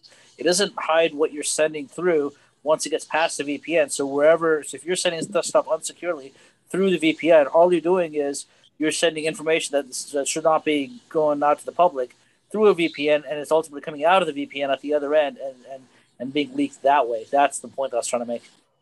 Yeah, yeah. it just, just provides the tunnel. Yeah. Yeah, yeah. And also personally, I think also some people talking about, I mean, you know, whether this VPN provider is trustworthy, you know, that's uh, your information or they have your information, you know, so. You know, I'd like to make is uh, using a VPN to connect to Facebook and then publicly posting all your personal info on Facebook through that VPN. Yeah, good example. Yeah, and, and actually, Scott, uh, while you know people are uh, waiting for you for more questions, actually, when you mentioned about this uh, uh, company have some kind of evaluation for you know supply chain, and you have to ask about certain question to make sure it's secure. But is there anything like uh, index? You know, is a company uh, rate is any rating for a company being considered safe or uh, not safe or certain level like uh you know for restaurant you have the Michelin you know ratings uh is anything like this for company supply chain provider there's um there's some uh, newer companies that are out there that provide that type of service uh, one is, is blue white i can put drop it in a link um, that provide you know some types of services the um, the consulting, you know, the big four consulting companies have kind of gotten into the that field. You know, it's, it's but it's you can't. Um, you, I mean, it it's only as um, it's only as uh, let's say it's it's perishable data. It's only as good as maybe their last inspection or things uh, that it's it's not um, it's not some of it's not very timely. Okay, so yeah, Blue White is, is um, they're done. I want to make sure I get a good link here. Uh, uh, they, they've they've uh, they've put out some things where they kind of uh, the service where they can rack and stack. Let's see. If, if you want to post thing in the chat, you can select panel list or everyone. Yeah. There's a drop menu you can select. Yeah. It has nothing to do with pulse or the civics. Okay, now I get it. Was it attendees? Yeah, yeah. I didn't realize it. it was a separate panel. That's what you were saying. It okay. Yeah. So you were just doing. Um, but yeah, there's other um, companies kind of getting into this this field. It's um, uh, you know, there's um, but there's no like one one stop shop. Uh, you know, I've I've got a Bloomberg terminal to kind of wonder. Okay, what, when I talked about the acquisition type stuff and you know the ownership piece of it, uh, but there's not one you know holistic. You know, okay, this is the product I buy or this is the service I get. I can get all the feeds that I need to get. Um, but it's you know it, it it's a growing area, and I guess maybe there's a there's a business opportunity there if, if people could figure out. I think it's just gotten so the problem's gotten so wide and broad that I don't think uh, any one company can even do it at this point. I think it's um, you know too large of a, a task to take on because uh, each, you know, each but yeah, it's a little bit like uh, you know on the browser. Uh, the when you type HTTPS, you know there's a lock icon, and uh, you know a different level. If you reach reaches more information secure uh, level, and you have the uh, different information there for your level of uh, trustworthiness, you know, something like that. Uh, well, I mean, yeah, I, I, think very interesting what you mentioned about the, the, the consulting thing and the web page. But it is related to my next question. You know, um, how much you think? You know, the, the how much you know for different size of company? What what's the probably the proper ratio for uh, investment into cybersecurity protection uh, versus the rev- revenue? You know, maybe one percent, two percent, five percent uh, those kind of things. Is any kind of a rule of thumb, you know, for this kind of in- investment? There isn't. I mean, when you companies like Gartner that and Forrester, they'll put out surveys, you know, because they they've come in from the IT side, but they've also covered the cybersecurity piece of it. Yeah, they look at a, a good spend for IT is what at least a minimum of ten percent. But then if you're chunking, you know, cybersecurity out of it, how much does cybersecurity get? Um, so I would, you know, I, I would obviously go higher. Um, um, and I mentioned the mergers and acquisition side of house. Uh, when you're you're doing a merger and acquisition, your your cyber risk may be well, your liability, let's say, would be well beyond what your purchase price is. So it becomes like, well, why are we going to invest in it? Um, and I, you know, I would really try and focus on the aspect. Okay, what's that's why I try and focus on what's most important the overall cybersecurity spend, I think, is increasing. Obviously, you know, just look at the numbers, you know, year after year after year. But a lot of times it just gets, um, you know, it gets gets lumped into the IT budget, let's say, because maybe the it's the CIO that uh, are the ones that are handling, you know, the the, the cyber piece, and uh, the CISO or it's a director of information security would would report up there. So they're the ones that can control the purse strings. Um, you know, you mentioned though uh, a little bit of okay. Well, is there any regulatory type uh, oversight? Well, the SEC is getting more involved with um, with these types of activities, and they're they're applying ratings and and S&P Global. So when you're talking from uh, you know publicly traded type of environment, yes, you know there's there's definitely more regulatory and and um, you know uh, I, I mentioned uh, uh, like uh, some industries are, are, better than others at it. Um, the the energy sector they were kind of self-regulating themselves in a way. Financial services they they um, they're probably uh, the the caliber they're probably the gold standard and the the high bar that everyone would, would look to meet. Um, so um, you know, I, I, would probably take okay. Well, let's uh, if any any financial services company out there, what if you can you know pin them down and see what their cybersecurity uh, spend is, uh, I'd probably use that as a as a hey, this is probably where we want to be as as far as um, how what percentage we should spend. Uh, okay, Scott. I think there are two questions here. One is from Randall. Uh, did you see that in chat? Servers. Yeah. Well, I mean, Google had, you know, and, and, Amazon. I mean, there's servers everywhere outside the United States. Um, and Zoom. You know, I remember when Zoom kind of became popular, and it was like, oh, wait a minute, they're uh, you know, you have to, you know, they came up with a service. Okay, you have to actually select you want a US uh, server for your Zoom platform, right? So I don't, I don't think there's inherently a problem uh, when you're talking about, um, you know, information that's, uh, you know, property of the U.S. government or we're obligated to protect. That's maybe you get into those types of questions. But um, no, as as a as a general rule, no, I wouldn't say that there's a a problem with the servers being um, located outside the United States. I guess it, it would be depend where, um, but you know everything's connected. So it, uh, the physical location is is less, um, you know, at least from my perspective, less um, you know important than you know who, who has access to it, you know, virtually and digitally. Let's say. Yeah, you are right, Scott. Actually, I also remember in the beginning, you know, AIAA purchased this uh, Zoom system, and uh, there was a, a, a, you know way you can select whether you want the server in China or in United States. You know, you, you can choose. Uh, you're you're absolutely right. And yeah, yeah.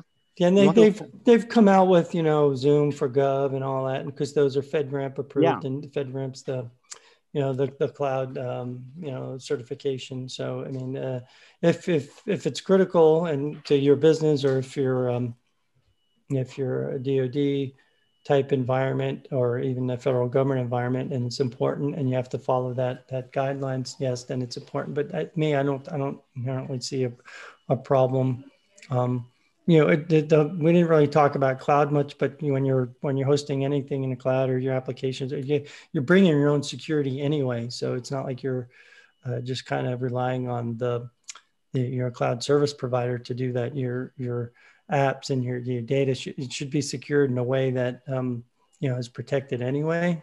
So yeah, you're right. Absolutely. I mean, that's that's the next level. You know, right now people, uh, their company putting the uh, uh, system, you know, app and along with operating system, you know, in the cloud. So there's a, a, more security issue. But did you see the second question about? Oh, uh, just you know, come back to the Zoom. I think there are some company they don't allow uh, using Zoom app but they allow the employee to use the Zoom on web, on the website, but they don't allow you to use the app, to install the app. Um, okay, so there's a, yeah. in the Q&A box, there's a question. Did you see it from anonymous attendee? You Did mentioned you aerospace and pharma, uh, SCM, ISO required compliance. I didn't specifically address uh, aerospace or uh, or pharma, pharma ISO required compliance um, you know they have their own rules uh, to to you know to to go towards um, aerospace um, you know I, I, I, mentioned it briefly with um, you know ISO standards uh, the 2700 series is is, is where, where when we talk about um, information security management program. So again um, but the, you know ISOs are, are you know you have to pay. You probably can find you know some information about it online, but if, if you actually want the uh, actual standards themselves, it, it's a required payment. Um, but you could probably find enough you know, training materials and things of that nature, you know, just on white papers. There, there's just a wealth of knowledge out there these days that um, that you know companies uh, you know provide as uh, you know as a, as a, service. You may have to go behind and provide your email address or something but there's lots of white papers out there if there's something specific that you're you're uh, interested in uh, with regards to, to pharma. Um, farmers, there's, there's um, organizations here that I belong to, and, and pharma is well represented uh, at, at these uh, information security, uh, you know, uh, events.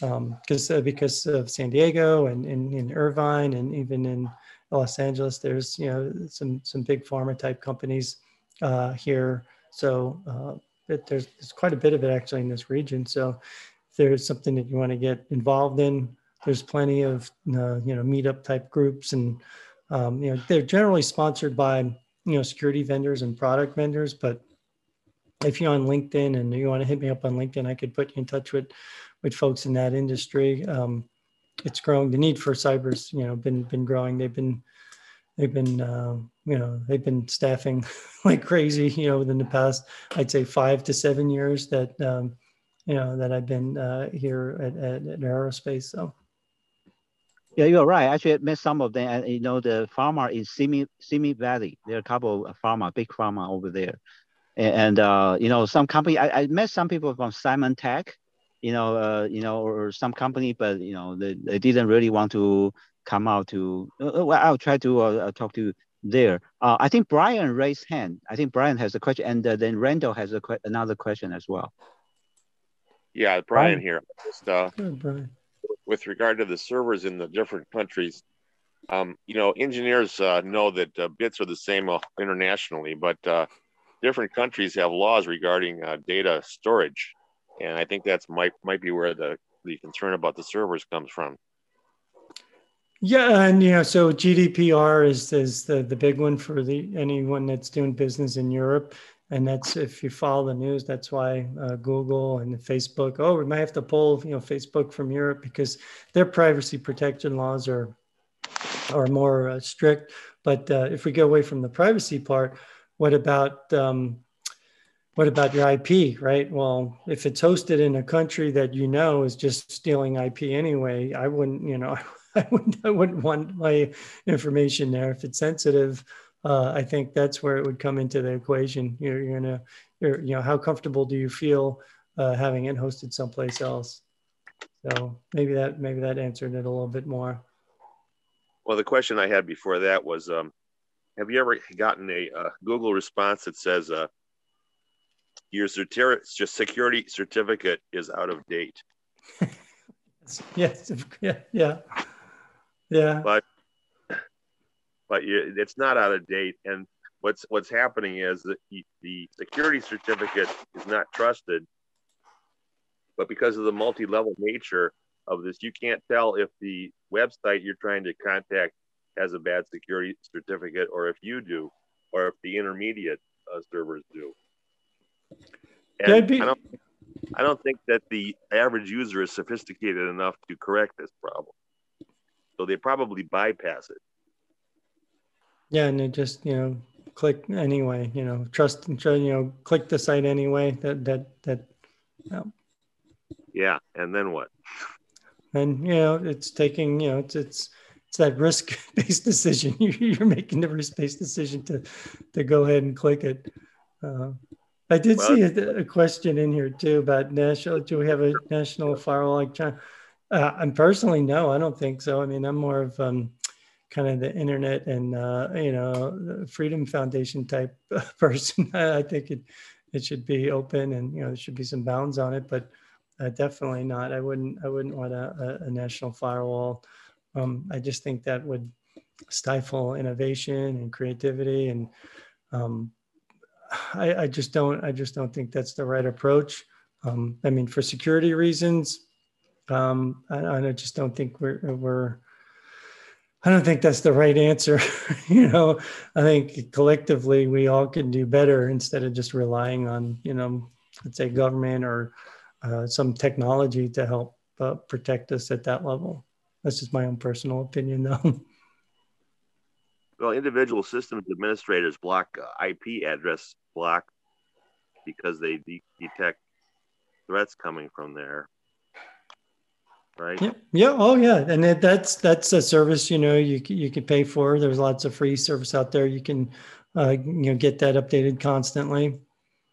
Uh, correct. Um, you know, blacklisting or you know the the opposite approach, whitelisting. Only allow these you know these these IPs and these ports, that kind of stuff. I hope we, we don't get to that level where it's kind of uh, where we oh you can only have to have whitelisting um, but that that's a, a, solution, especially if if you're you know if you have to lock down certain segments of uh, of your network or certain certain machines in certain areas.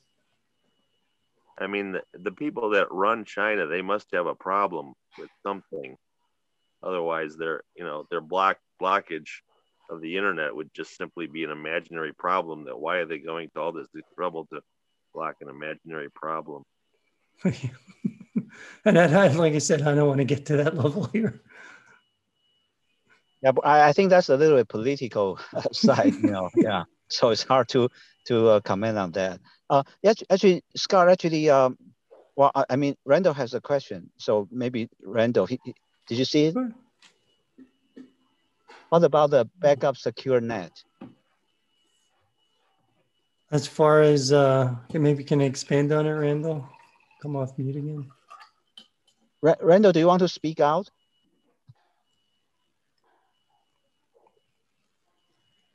Well, I mean, it, it some sometimes I noticed Randall might have uh, some issue about the microphone. Uh, so while we're waiting for him to elaborate, I, I have a two quest, question. Uh, maybe you can comment. It's not actually the question. One is that uh, now these days there are there, there are people renting the data center space. Then you can uh, give put your server to them, and uh, they have the space for you, and uh, they took care of all the security. Uh, do you think that's uh, is is be had better security, or you suggest actually companies should have their own uh, server in their own uh, uh, uh facility? And the second thing is how do do we comment it's uh, uh, the real hardware server or you know the virtual server these days are very popular. So do you have any comment on the security you know in between those two? So the first one it sounded like um, um, I, I, saw this question more expanded on on-prem versus off-prem uh, with uh, with kind of services built in. I guess it depends on your business model. If um, you know, if it makes sense for you to to provide, you know, to well, to to to outsource it, um, you know, definitely do that because you may not, especially small and medium sized business, they don't have the resources to to fully staff a full, you know, secure team to constantly be getting those feeds in, finding those IPs, you know, that, that we just talked about. So it makes sense to use a service and um, especially if they don't you know, have the expertise for uh, cloud, it's evolving, it's a changing technology. So you're going to constantly have to, you know, train your employees and um, usually yeah, IT staff, it may be high turnover anyway. So, uh, so I think it makes sense to, to outsource some of that, um, whether it's, um, you know, it's a bare metal uh, outsourced, uh, outsourced off-prem type thing with some security services or not, or the, the second part of it, um, I think, um, you know, uh, it, uh, I guess it's, the same thing, uh, maybe almost like, you know, kind of depends on, what you think is is best for it. Um, it the the cloud, uh, you know, it, like I mentioned before, it's it's bringing your your own security to it. So um, there, there's cases where it, it, makes sense where it's more secure, but also from the financial perspective, it makes sense not to to lift and shift everything to the cloud, right? Um, there's things that you you you may want to just keep, uh, you know, on prem, bare metal. Uh, you know the fact that you know Amazon offers um, you know S3 buckets and, and and their offerings they've got you know nine times redundancy on um, you know you know their offer that make that's very appealing uh, but then that comes with a cost too. You, you don't maybe not don't want to put everything in that. You don't need you don't need that avail that high availability all the time and you don't need all that redundancy. And so maybe some of the other types of systems so I don't I don't think it's right now we're at a one size fit all. Like it makes sense to to move everything. Um, you know, companies are feeling the pain of, of moving to the cloud. There's a lot of companies just kind of just moved everything and, and applications don't work. Um, you know, we, we didn't really talk about ransomware at all, but one of the big things with ransomware too is that everyone thinks it's the data. Okay, we need to recover the data. Well, it's if, if you're getting a ransomware, uh, you know, pop pop up on your screen and a notice and you're locked chances are it's already probably been out there on the dark web. It's already being it's been exfilled it's already being sold or it's for sale so you can go get it. You can get that data back. That's not the hard part. It's reconstituting those um, those interfaces those how the applications interact. That's the hard part. That takes time. That's the long you know a pole in the tent when it comes to recovering from uh, a cyber attack that, that's involving ransomware uh, in particular.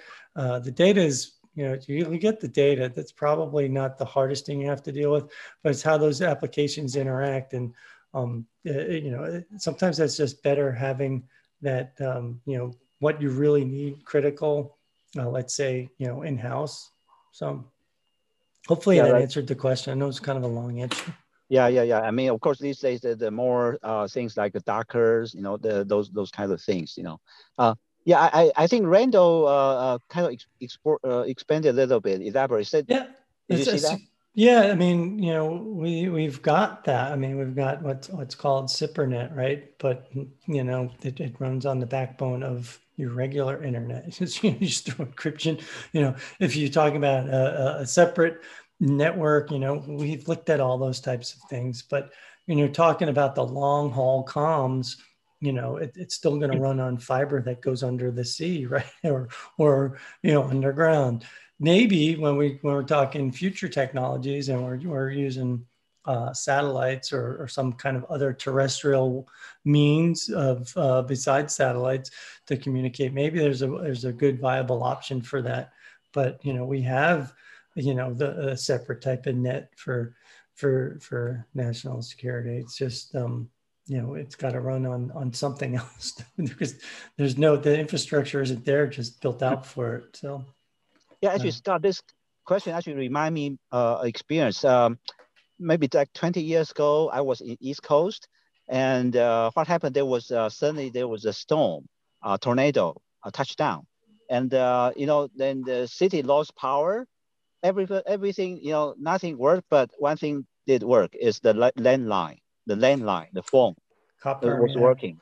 it, it, it, so you know I was able to friend, get some help or something like that. So maybe that's something what uh, Randall was kind of referred to. It doesn't have to be high tech like satellite or something, something basic but reliable. But you see, these days I noticed that AT&T, even AT&T, they're abandoning the landline. You know, everything become internet. So maybe that's kind of you know uh, uh, risky. But you see, there's no more landline. Uh, so if anything disaster, there's no such thing. so, You know, that experience gave me very strong impression uh, you know, uh, you know, some something backbone, you know, basic but still working, you know. Yeah, yeah, I am. You know, I installed my own alarm system into my house in, in Seattle, and it was UL certified because I wanted to be UL certified. But it was a, a landline, and that's you know the response capable. I didn't I didn't want to go with you know the you know, there's wireless technologies I could employ it on the sensors. I'm like, nope, I'm going to keep it all hardwired, you know, copper wire. So, um, yeah, yeah. There, there's, but that you know, that was years ago, and I guess I have succumbed to you know no more landlines for me. No more landline. No. The Los Angeles, while AT and T has ditched ditched the landline. No more. Yeah. Uh, uh, Brian has. Uh, uh, sorry, sorry. Can you take one more question? yeah, Brian? sure. Go ahead. Brian, go ahead. Yeah, I'm just going to say the landline. Uh, typically, the local exchanges are battery powered for reliability. That's what they uh, AT&T or the local phone companies installed. So that's why they're available when there's a power failure on the electrical grid. But uh, the cell towers are not necessarily the same way because they're connected to the electrical grid. So, yeah, I have a yeah. friend that during uh, September 11, he was working in a company next to uh, uh, uh the cell phone tower, and uh, because you know that the the the the building, you know, twin tower has the cell tower, you know, on top of it, so you know, there was no cell phone uh, connection at all. Uh, he, he could not reach his family, you know, uh, uh, uh, you know, he know his family was very worried about him because he worked right next to it. Um, but there's no way they can reach it because the tower was knocked out. Knocked out. Uh, so, yeah, maybe that's what you were you were saying, Brian. Yeah. Yeah. So who's uh who is overseeing the national um, redundancy of the the security infrastructure for the nation. Yeah, it falls under D- DHS, and they've come up with uh, the critical infrastructure. What there's there's 16, uh, let's say you know industries uh, that were created, and I think they're you know space. We're, we're trying to be part of the the critical infrastructure. Will probably be designated. I think if if not. Um, you know, soon, you know, uh, so DHS, Homeland Security is the one that has that's their their responsibility falls under. Yeah. So, and then for the cybersecurity piece, that's uh, CISA, CISA. I see. And the design start- is inherently reliable anyway. Yeah. actually, Scott, you mentioned about satellite. So I, I so you mean that satellite is actually um, uh, uh, more reliable, you know, uh, for for the internet uh, uh, uh, or the the the five G, six G. Well, it could be when you look okay, at um, Starlink and OneWeb. I mean, it, it, it certainly could be. I mean, and and and, and I meant um, not just space. It could be other ways too. There could be other, um, you know, terrestrial uh, instead of space, terrestrial type options we could look at. It wouldn't just have to be uh, space. And I just looked at yeah, it's still not um, still not a designated as a critical infrastructure. So be on the lookout for that space may be uh, designated soon. Yeah. so, but, but you know the recent news, right? The space has lost 40 satellites, a Starlink satellite due to the uh, uh, uh, uh solar storm. Yeah, solar yeah. and the atmosphere drop. We, we have a speaker, Dr. Henry Garrett from JPL. On March 5th, he's going to briefly talk about the physics you know, how the uh, sun solar storm affect the atmosphere and the drag and cause the, the issue, you know. So I, I don't know. Is that more, uh, more reliable, uh, maybe more secure, uh, but uh, kind of physical condition, I don't know, you know. Yeah, there's, there's, um, it's a big unknown right now. yeah. It's, I don't think space is as re, I don't think this it's as reliable or secure as terrestrial right now. Hmm. That's I thought it was more secure, but maybe not more reliable. But you're saying now, mm. well, I don't know. Well, if you can intercept the transmission and then decode it. Yeah, RF is just RF signals. I mean, that's that's that, that otherwise it's not magic. I see. I see. Okay, folks, uh, it's kind of late. Uh, is anybody any question? I think uh, we, we, we can, uh, uh, if any question, you're welcome to contact uh, Scott or you can let me know. I'll relate. And uh, actually, there are a lot of very exciting things here. Actually, Scott didn't touch the ransomware uh, much and also the dark web. And also there's, uh, you know, like a server security uh, and those, those kinds of things. So hopefully, you know, uh, Scott will have time come back again, uh, uh, uh, uh pick up some, you know, to tell us more about the exciting stories. Yeah, and I'll be sure to give you some um, a good sheet of references for for some okay. of the topics I covered, and that, with, the, with, additional additional guidance. Uh, will do, We'll do, We'll do. All thank right, so folks, thank you so much. All right, thanks. bye bye. Courageous yeah, man. What, what did you say, Brian? Uh, thank you, Scott, for your presentation. It takes a, oh. it takes courage to do so. okay, thanks. Yes, Scott is a good speaker, very good speaker. Yeah, it's uh, hopefully we can uh, have more opportunity with you next time. I look forward to looking at your materials that you uh, are sending out. All right, ha- have a good night. You too. You too. Thank you, Scott. Thank you.